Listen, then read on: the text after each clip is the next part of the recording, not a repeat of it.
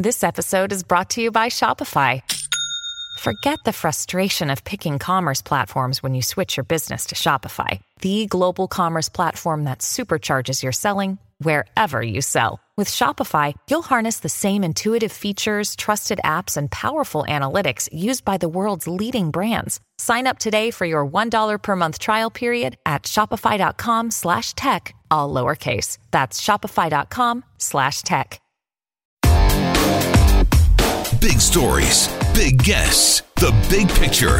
Afternoons with Rob Breckenridge. Weekdays 1230 to 3, 770 CHQR.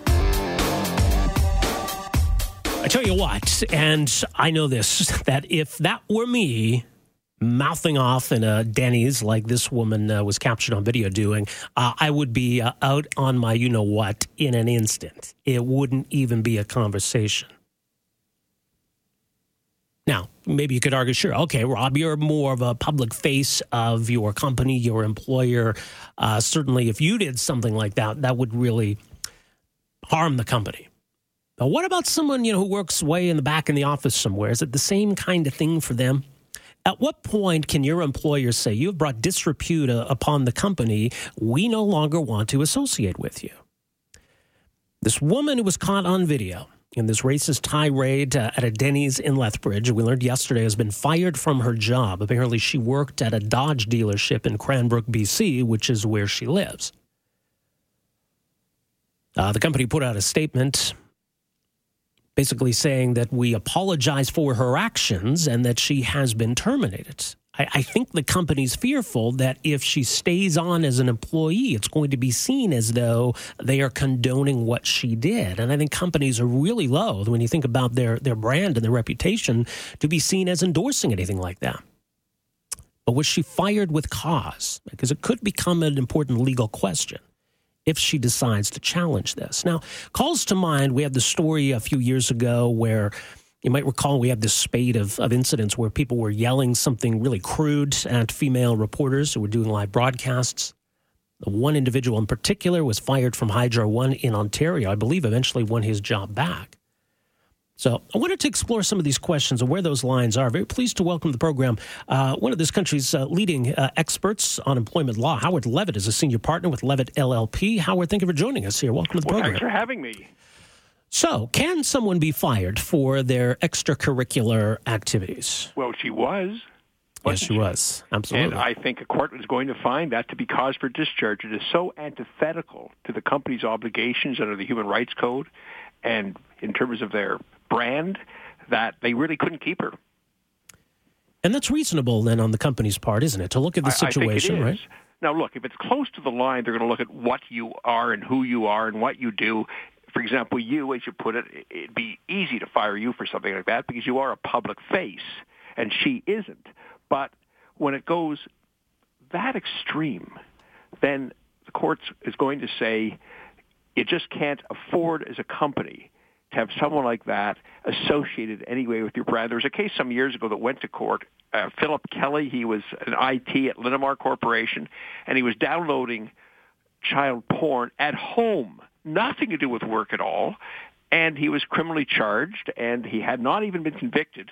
The company heard of this and fired him. Linamar in Guelph, Ontario, fired him right away, and the court said that's cause for discharge because any news coverage of him before he's fired would have been Philip Kelly of Linamar Corporation associated with children porn. And that's antithetical. And, and the same with his Dodge dealership. Any coverage of the story could have mentioned where she worked, and that, again, would have been so harmful to the company that obviously wants to appeal to everybody to sell its cars that the court would find that to be cause for discharge without severance. Now, it, it, may be a different situation as well if there's a union, if there's a contract, and it, it can get potentially complex. And we saw it with the uh, situation of the employee of Hydro One in Ontario who was heckling a female TV reporter with some pretty crude language. He was fired, but he was eventually rehired. Well, let's be clear about that. He wasn't the one shouting the obscenity into the camera. He was essentially drunk and cheering that person on. But he wasn't the main aggressor, and he was rehired, but after a nine-month unpaid suspension. That didn't make the news, but I spoke to the arbitrator, and that, in fact, is what happened. Right, so, so that's a clear he was distinction. Seriously penalized. Yeah. and he wasn't the main instigator.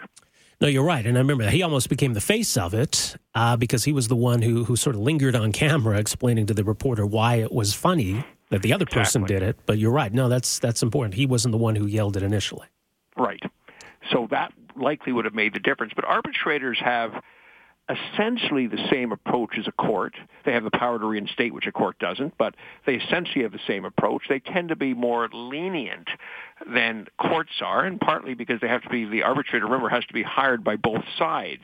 So they try and be fairly neutral. So it has to be really over the line before they're going to find permanent cause for discharge for a long service employee who has had a blameless record until that moment.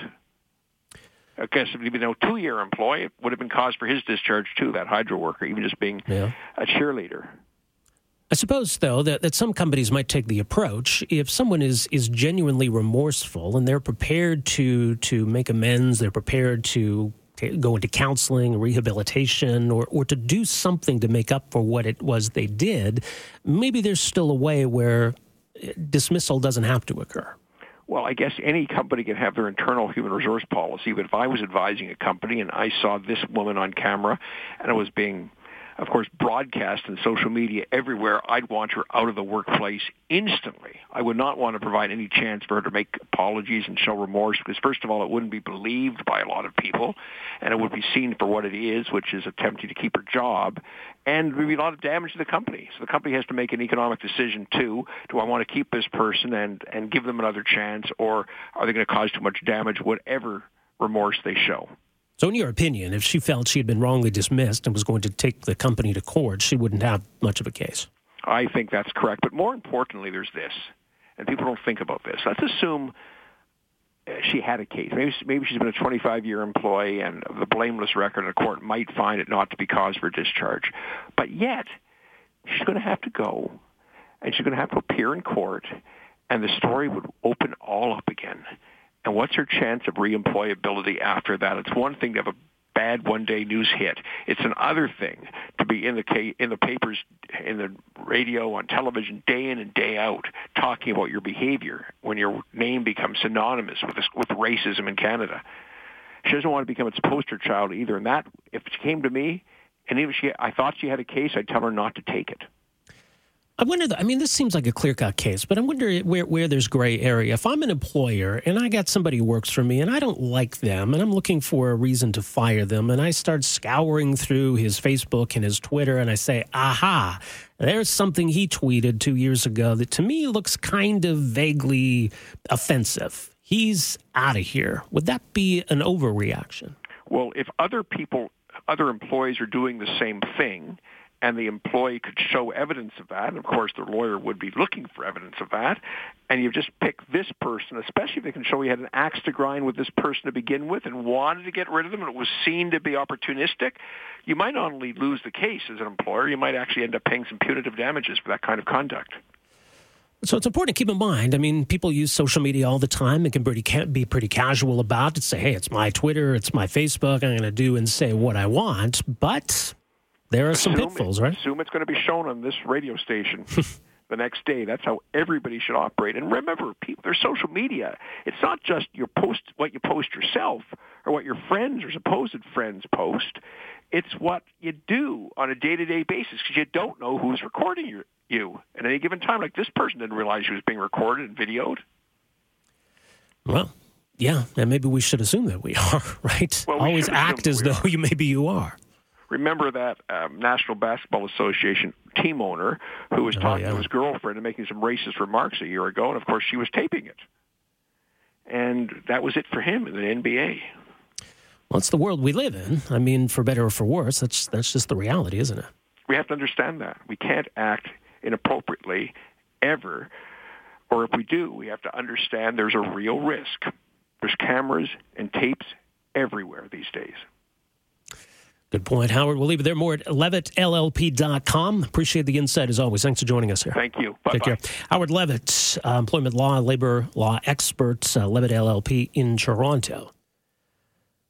So that's not to say you have to walk around being paranoid. I mean, it seems pretty obvious. Just don't be an awful person, right? Don't say horribly racist things, and you should be fine. I suppose though you could make an argument that something might seem offensive to somebody that's not offensive to somebody else. And so if you uh, tweet something or put something on Facebook that's a little off color, a little provocative, a little racy, maybe, how far can your employer go in saying, that's it? You've embarrassed this company, you're out the door. And is this what we wanted to happen to this woman? I mean, that's certainly something that, uh, you know, if the uh, social media mob wants to get uh, its pound of flesh, someone's done something offensive, we're all mad at that person. Well, let's figure out where they work. And we'll get it to a point where the company will have no choice but to fire that person because that's what they deserve. Is that what she deserved? Afternoons with Rob Breckenridge, starting at 1230 on News Talk 770 Calgary.